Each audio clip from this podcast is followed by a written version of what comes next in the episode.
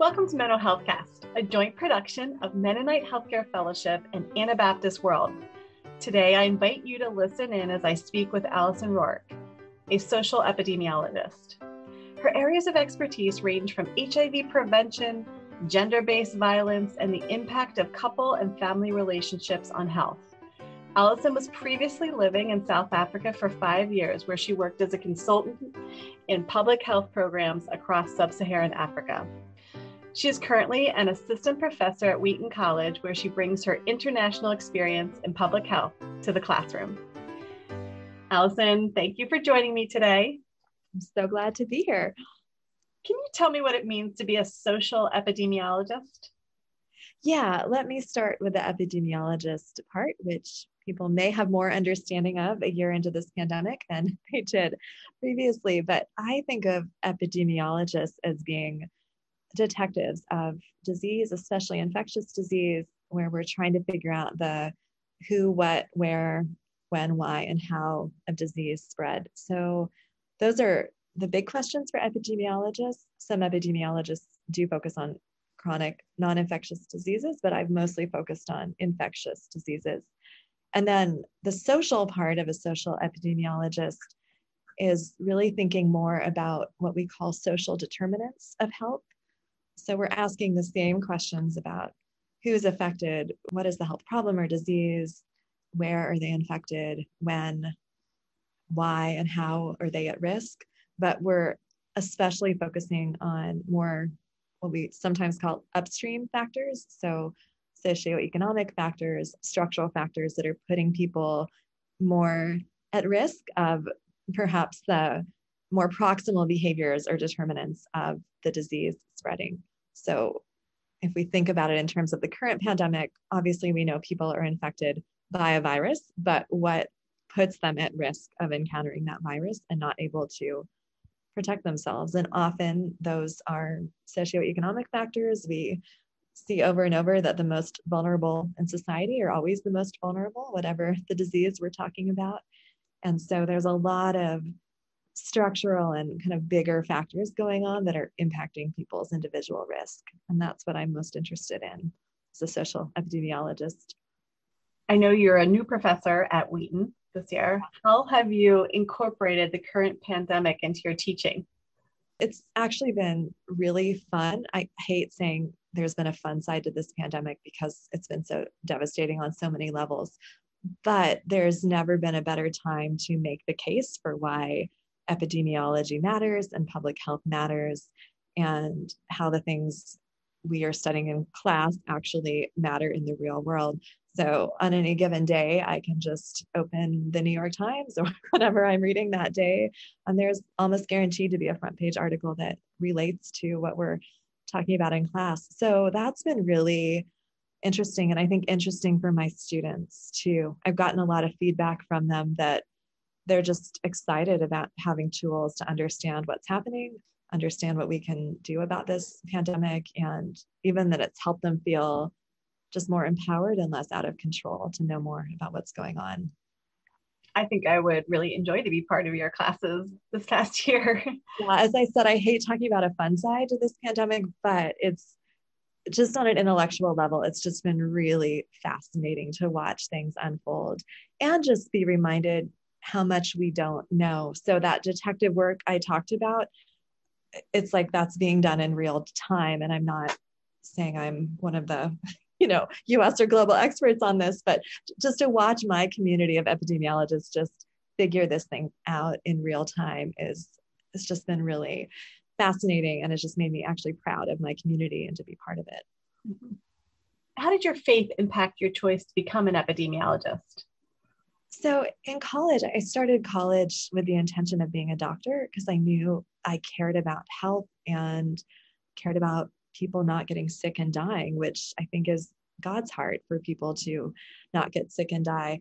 Although I want to interject actually an insight I got from another epidemiologist named Michael Osterholm. I read his name in the news sources all the time. He's been cited a lot during this pandemic.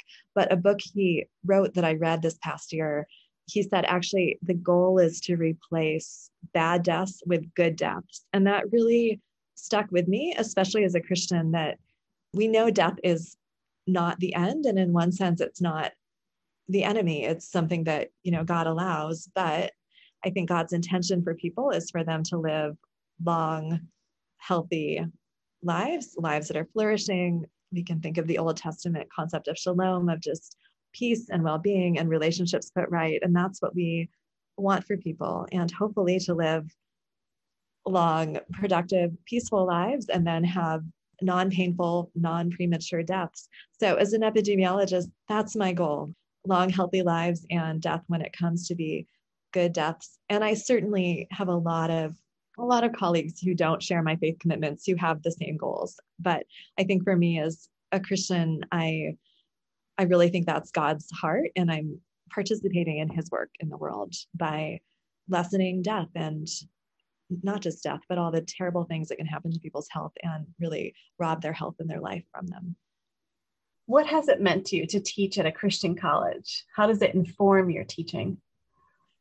I have really enjoyed it. And I have to say, a year ago, no, I need to go a little further back, a year and a half ago, I would not have seen myself here doing this. I had worked in secular environments in public health for oh a good 20 years. I mean part of that time was was getting a phd but i had really enjoyed my work in in non-christian environments.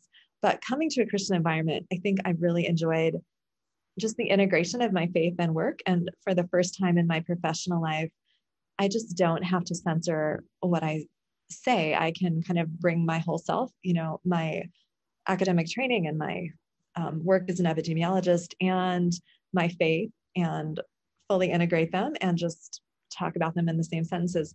And I think for most of my career, I've definitely within myself tried to integrate the two and think, you know, what does God say about this? Or how does my faith inspire the work I'm doing? But a lot of what I was thinking and figuring out, it just wouldn't have been appropriate to talk about in my professional context. I love getting to do that here at Wheaton. And I love getting to help students do the same. And what I try to teach them is, you know, we're kind of talking about different, sometimes different sources of truth, but it's all one truth. And we need to work to integrate those. And there may be times where there's areas of tension between what we're studying and what we know the word of God to say. And then we need to work to resolve those tensions because at the end of the day, we're seeking truth, you know, one truth. But there's a lot of truth that epidemiology and science can bring to us as Christians that we can integrate into what we know of God and His world. And that's really good work. I, I have them do, well, my one class I teach is, is called Introduction to Public Health. And in that class, I had students do an exercise at the beginning and end of the semester where I asked them to plot on two different axes that like crossed in the middle I gave them the top 10 public health issues as defined by the Centers for Disease Control. So everything from HIV to road accidents to alcohol use. And I asked them to plot those 10 issues on these axes of one axis was, is this a moral issue or not? The other axis is, is this about individual choice or not? Because those are always questions I'm thinking about in public health. And I don't think there's one right answer for those things. We may, as people answer it differently, but I want them to think about you know, for choices that people are making, to what degree is it an individual choice? And public health hopefully is pushing us to think about all those bigger social and structural factors that sometimes really constrain people's choices and make them not able to make the best choice. Hmm. And I want them to think about is this a moral issue or not? Because we are moral beings and spiritual beings. On the other hand, I think sometimes we maybe over spiritualize or moralize as Christians in a way that we shouldn't. So to me, those are just the questions to think through as as Christians. Mm-hmm. So I hear you saying you bring into the classroom this question of what does God think as you're yeah. thinking through these epidemiology questions. What are we looking at the population and thinking about their choices and moralizing them, kind of saying like they've brought it upon themselves, yeah. rather than this is like a, a disease based out of the social determinants that they're faced with, or because of the situation that they're in, they are now facing this disease process. Yeah, yeah, I, I think that's right. And to me, often the truth is somewhere in the middle. I think for my non Christian colleagues in public health, sometimes they get too far away from seeing us as moral beings who make moral choices, and everything just becomes about social determinants of health. I do think we're people created by God with agency and choice. And so we need to think about does that come in? And even to talk about the current pandemic, um, you know, is social distancing a moral issue or not? Is wearing a mask a moral issue or not? And people answer that question in different ways, but I think we have to think about that as Christians. And if we really believe all of our lives should fall under the Lordship of Jesus Christ, even health behaviors like that maybe have a moral dimension that we need to to reckon with. Last year, you were living in South Africa during the 2020 pandemic, and as it unfolded, you were able to watch it from South Africa while it kind of moved from China to Europe to the US. Now, Africa, I think, is seeing more of it in 2021 than they were in 2020. What did it feel like to kind of watch it cross the globe from your position yeah. in South Africa? Yeah, I think the really crazy thing for us is that at the beginning of the pandemic, we didn't know we were leaving South Africa. And then less than a week later, we were gone. we had left South Africa. So things unfolded in a really shocking direction. But I mean, I have to say at the very beginning, I was not tracking the situation in China really. I was kind of just as surprised as anyone else that suddenly there was this deadly pandemic coming. And I think it hit me maybe a week or two before most people I was talking to that this could be huge and actually change everything about life as we know it. And I remember talking to friends in the small group at my church about that kind of a week or two before everybody else realized how big it was and saying, well, what if this kills 1% of us? And people just kind of, I don't want to say laughing at me, but just, I, I think they thought that was a crazy idea. And then for all of us who lived through it, we know that the world just kind of changed day by day during those couple weeks in March. But for us, we were planning on staying. We had lived there for five years and we were talking about ending our time there and where we might go next, but we weren't ready to make the move yet. So I remember in the beginning, just a couple realities hitting me of, well, we didn't know what the fatality rate was. And I was thinking, you know, is it 1% of those infected, 3%? We just didn't know. And I thought that's going to be catastrophic in a place like South Africa, well, Africa generally, and, and South Africa has much better healthcare than just about anywhere else in sub Saharan Africa. But I've traveled all over Africa and I know how limited the healthcare system really is. And I thought, you know, this is going to be catastrophic. People will not have respirators or oxygen. And I had a month or two before ridden on a a train with my son. It was just a commuter rail, but he really wanted to ride on a train. So we'd done this. And I had a sense of how kind of crowded those trains were. And in those early days of the pandemic, somebody sent me a picture that maybe their domestic worker had just taken that morning on the commuter train. And I just began to imagine like COVID spreading in an environment like that and thinking, you know, all these workers that they they can't stay home. They, you know, are paid for every day they work. They have no safety net. And I actually was making calls to try to find a a sewing machine for our domestic worker to start sewing masks. And I was ready to start like handing out masks on commuter trains. You know, I was just thinking, what can I do? I just felt like I was watching this tsunami of death, quite honestly, approaching and thinking, what can I do to stop this? And then within a couple days, we started to think, you know, maybe we're not called to stay. And my husband had a really, I think, key and important insight that he he just said, you know, if we stay and we need a respirator, we're taking one away from a South African who needs it too. And we started to realize our time there was done and we actually couldn't defend staying anymore. And so we packed up two suitcases apiece and my family of four and we're on a plane less than three days later after that decision.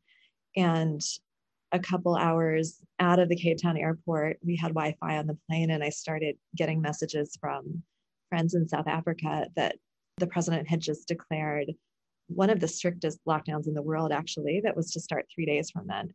And so we left on a Monday, and Thursday ended up being the last flight out of the country. And had we stayed, we would have, well, been there for months and months because we wouldn't have been able to get out of the country. So I think God was good to direct our steps there. And I was just so relieved that the government of South Africa was taking that kind of strong leadership to declare this really very proactive, very restrictive lockdown that I think at the time was absolutely necessary. And so they didn't need do gooders like me trying to sew and hand out masks. They were actually coming up with with laws to protect their own people and yeah within a month or i'm sure within a week you could you know buy a mask anywhere in the country easily. Yeah i was just so impressed watching south africa's response and actually contrasting it to the us where i felt like our national leadership was so much less proactive and just less public health minded. It was crazy to suddenly leave that environment be back in the us where things are just so different in terms of people's privilege and resources and ability to social distance, to work from home. And my heart has continued to break over just the terrible choices being faced by the government of South Africa, government of India. I mean, any low resource country that is having to decide between controlling a deadly disease and the health, welfare, well being of their citizens. And in South Africa, I had on Saturday mornings volunteered at a kids Bible club in a township there. And by township, I mean an informal urban settlement with no running water, no electricity. I'm sorry, there were communal taps, but houses don't have their own running water. And so the whole pandemic, I've just been thinking of the children there that I would teach the Bible to on Saturday mornings and what lockdown looked like for them, just being trapped in a very small um, house, I mean, shack, you know, very poor housing and not having the means for good hygiene, being out of school with parents who are working day to day, you know, with, with no savings. And I think just the human toll has been just catastrophic in terms of poverty and and nutrition and livelihoods and all these other things we're also very concerned about from a public health point of view. So I don't have the answers there. I think it has been terrible decisions that the president of South Africa and other other leadership in the global south has had to make. They've just had to make really impossible decisions, and I just applaud them doing the best they can. Mm-hmm. We're heading towards summer now, and vaccine rollout is in full swing. It seems like COVID is much improved here in the States. I got a reminder today that in Maryland, the infection rate is the best it's been since a year ago, which Yay. is just amazing. Yeah. Yes. But we keep hearing about tragic stories, as you just mentioned, um, especially in India, people dying in the streets, limited oxygen, yeah. limited ventilators. Why do you think this is happening a year out? I think India thought it was kind of over this wave of, yeah. of COVID, and now it's blossoming.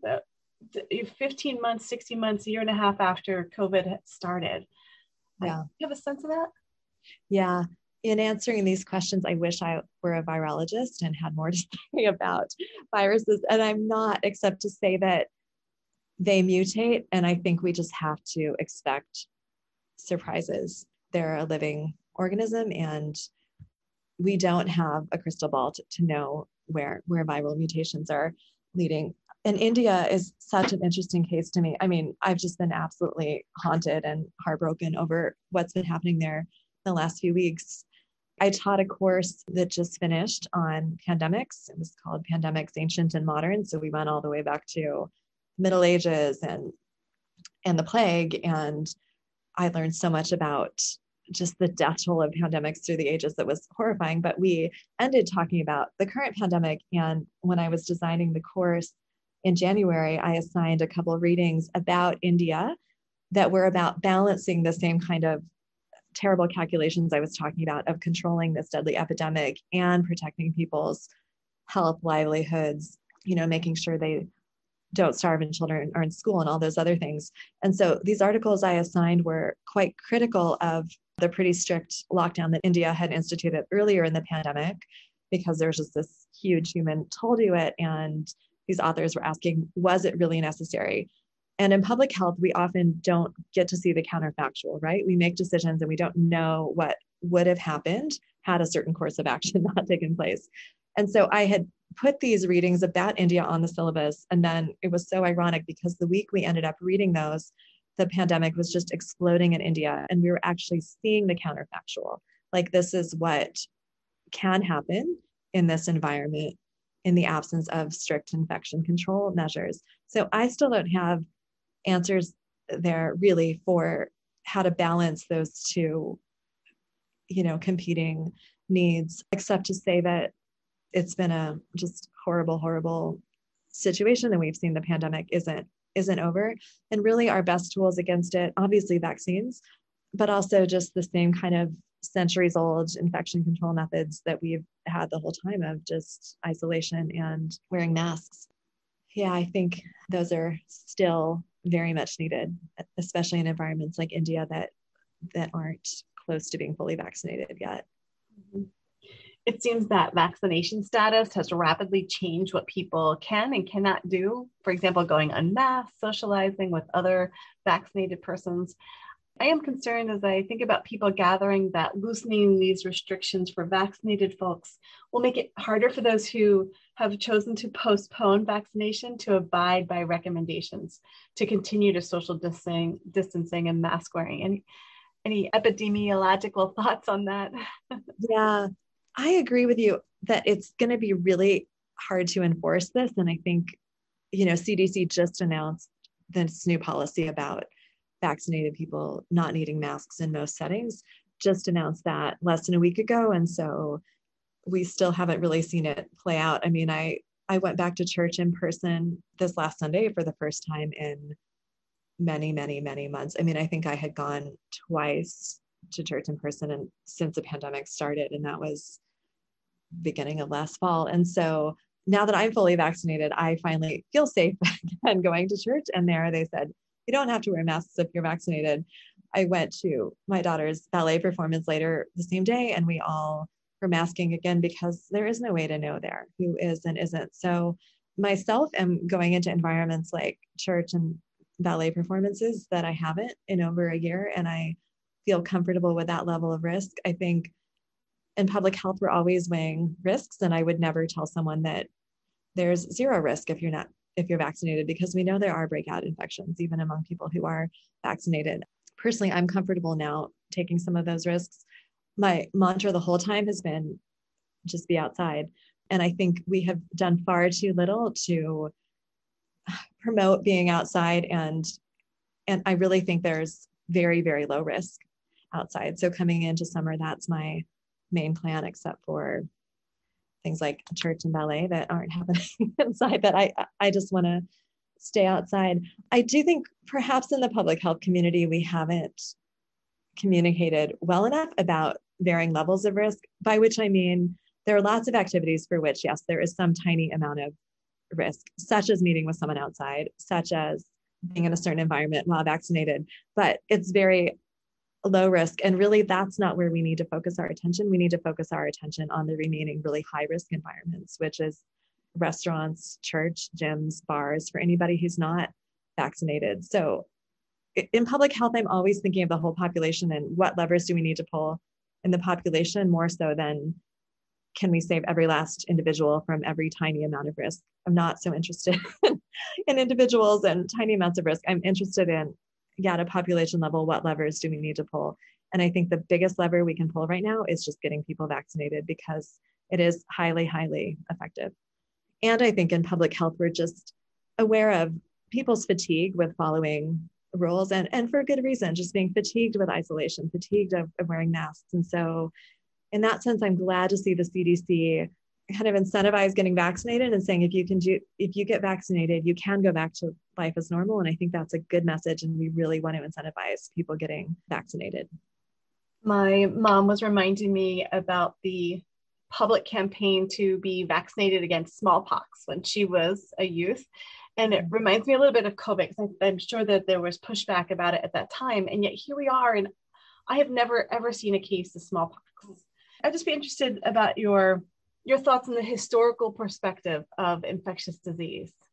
Yeah, in teaching this course on historical pandemics this spring, I got into a lot of, of history that I didn't know. I mean, I knew generally, you know, a third of Europe had died of the plague during the Middle Ages, but reading more about just pandemic after pandemic globally and the huge death tolls and just the mammoth human suffering. I mean, smallpox is a good example. It left lifelong scars on people's faces. And before a smallpox vaccine, you know, like half of Europe was going around with disfiguring scars. And I guess it even came up as a theme in novels, like, you know, harming women's marriage prospects because their faces were scarred. I mean, it was a huge part of life, actually. And a lot of children did did die during childhood and we know that life expectancy has essentially doubled in the last 150 years and most of that has been due to public health measures. I mean increased hygiene but also increased vaccine and all the diseases that just killed a large proportion of children especially but also adults have been vanquished through vaccines. So i think i'm on pretty solid ground saying we have never effectively controlled an infectious disease a serious infectious disease without a vaccine. And of course, we see infectious diseases like common colds and flus that we have built immunity over time. And one school of thought is this coronavirus may just eventually become part of seasonal flu and not be as deadly. So, yes, our immune systems are doing their jobs to fight these things off. But I would say for so many diseases throughout history, actually, our immune systems were not able to fight them off. We just saw huge, huge death tolls until we had vaccines. I heard an interview with Francis Collins, head of the NIH, a couple weeks ago. It was actually an event here at Wheaton. He was invited to speak along with a couple other Christians just talking about vaccines. And but of course, Francis Collins is to me as a public health person just one of my heroes. And just an amazing person of faith. I mean, during the call, he pointed out a whole row of Bible verses just printed out on eight and a half by 11 sheets of paper hanging by his desk that he's been reading the whole pandemic. So, this is someone who knows God, reads his Bible, and he said he was hoping for vaccine effectiveness of around 70%, which is basically what we're looking at for a successful vaccine for seasonal flu. And when the the effectiveness came back at 95%.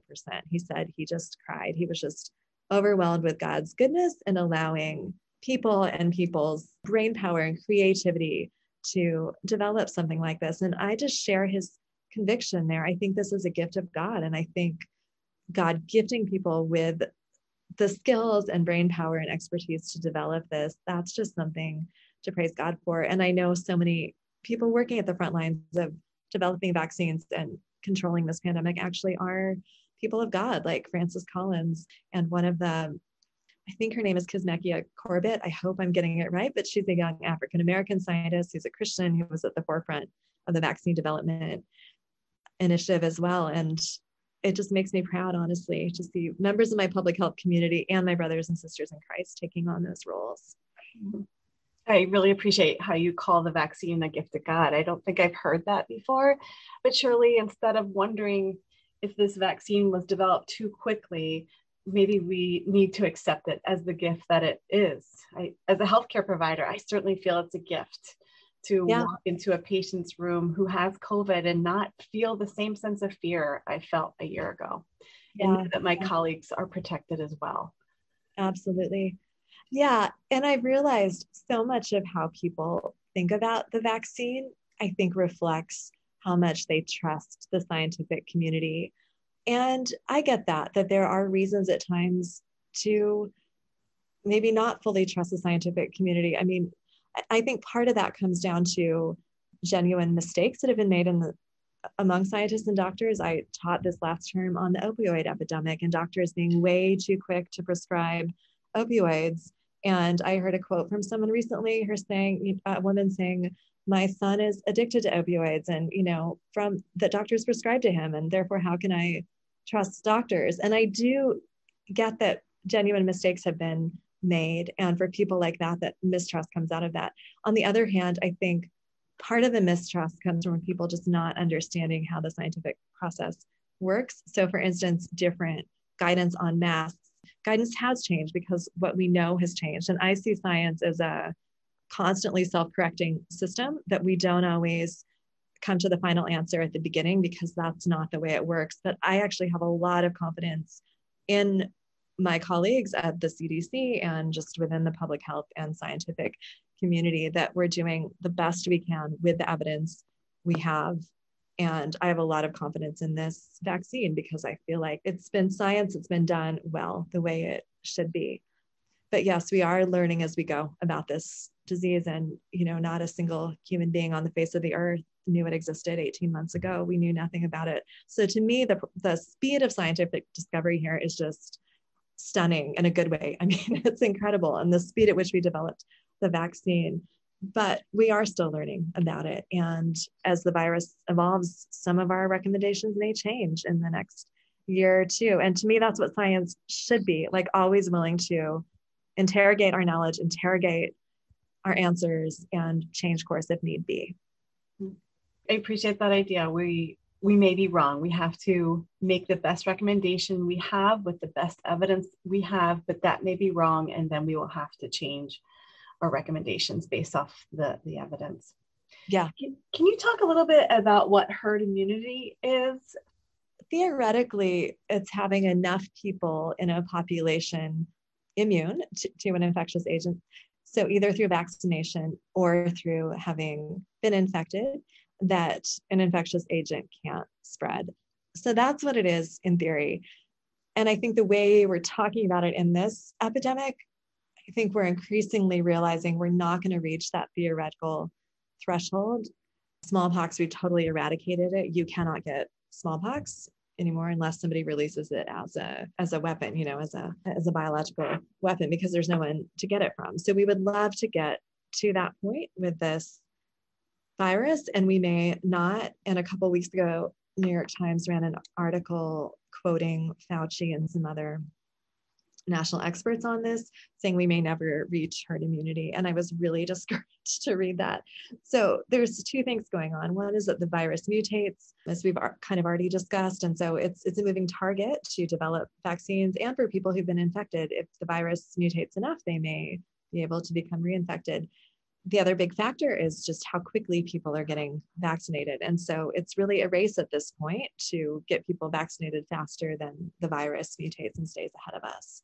And we're facing that same race with a lot of different viral mutations. Well, and, and with bacteria, with antibiotic resistance, it's it's really similar. Are these pathogens gonna mutate faster than we can stay ahead of them with our our technologies.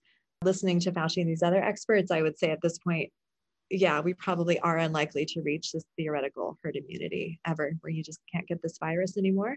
But it's not all or nothing, right? So the more people who are vaccinated, the more we can decrease transmission, the more your risk falls.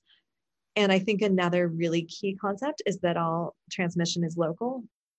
Often a really important insight in public health that sometimes people ask me for national level data, and I think to myself, well, I could give that, but why? Because you know, in this case, like national vaccination rates matter so much less than what vaccination rates are where you live in your state or your community or your county, unless you're flying around the country a lot. Really, your risk comes from where you live. So I think we are going to see pockets of greater herd immunity in the country and pockets of less herd immunity. And we've seen that already in this epidemic, just very different waves of the epidemic in very different places and we can't just talk about a national epidemic. Thinking about your HIV experience, how do you see the COVID pandemic changing healthcare, especially as you see it through the lens that, that the HIV pandemic changed healthcare in the last century? Yeah. If it's okay, let me back up a little and just talk about how I kind of see the similarities and differences between HIV and COVID.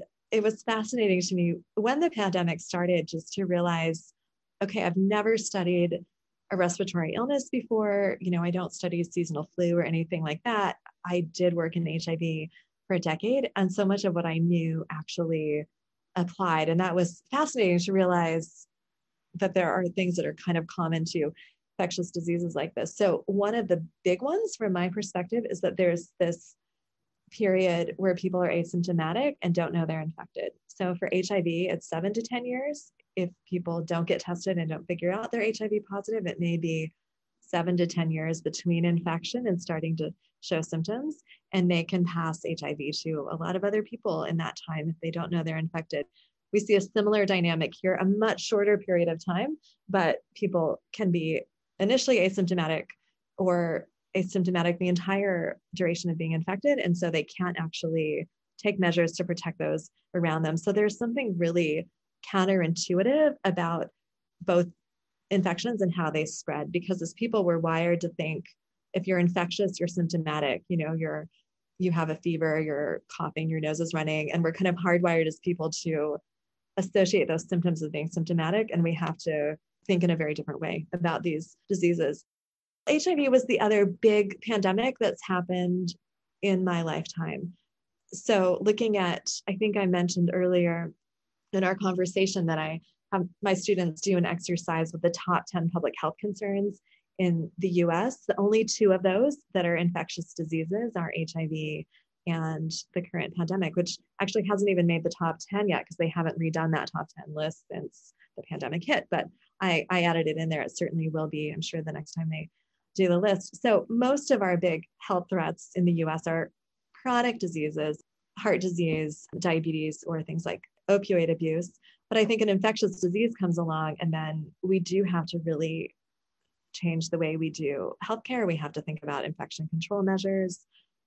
With HIV, I've mostly worked in HIV globally, and globally, HIV has had a huge impact because it's been the largest funded disease in the history of the world globally. I mean, talking about um, foreign aid and you know money that's sent for international health programs and in other countries it just dwarfs any other disease that's being funded. And so the the push to prevent it, but also to get people on treatment. We do have good HIV treatment now to roll out testing services. That has all led to strengthening healthcare systems because we had to. We couldn't put large percentages of a population on lifelong treatment without stronger healthcare systems. So I hope that out of this pandemic, we'll see some of the same strengthening of healthcare and public health systems across the board, where I think crises like this kind of force us to see what needed to be fixed anyway. And then we either choose to fix it or we don't. And in my dreams, we would see this as a call to strengthen our US public health system and globally, because I think we've realized a virus like this can break out anywhere in the world and find its way around the world in a matter of weeks to months. And even controlling the current pandemic, it's not controlled in the world until it's controlled everywhere in the world. I mean, if it continues to rage out of control in India for the next three years, we will just continue to see variants that that threaten us here in the US as well. So I'm hoping this will just be a call to action to strengthen health systems, strengthen public health, and do the things we should have done anyway, because we have seen how it matters in terms of the threat of this one particular disease. It seems like the best public health system is probably the system you don't actually know is working. Yeah, we're doing our jobs, no one even notices because we don't have deadly pandemics and people don't die. People don't even think about it. And if they did, they would think, oh, that's what would have happened anyway. So I warn my students of this when they're thinking about going into public health. I warn them and I say, if you become a doctor, you're going to save lives and people are going to recognize you as saving lives. You go into public health, you're also saving lives, but it doesn't get the same recognition because cause and effect is a lot more diffuse, for one thing, but also preventing deaths, it's just never going to be recognized in a way that saving someone who was sick already is. But I love public health. I mean, I'm totally committed to it. And I think it's so important to do what we do so that you know we never have the deadly pandemics and thousands or millions of of deaths but it's kind of quiet behind the scene work that if it's going right nobody really notices well thank you so much allison for talking with me today and thank you to all our listeners for joining Menno Healthcast as I spoke with Allison. If you're interested in donating or getting involved with MHF, please go to our website at mennohealth.org and click on the link in the top right corner or email us at info at mennohealth.org. We invite you to financially support the mission of Mennonite Healthcare Fellowship to help continue this dialogue about the intersection of faith and health. If you're interested in telling your story, please email me at info at mennohealth.org. Musical credits go to Paul Schlitz. Editing and production credits go to Eugene Stavanis. And I'm your host, Joanne Hunsberger. Please join us again next time.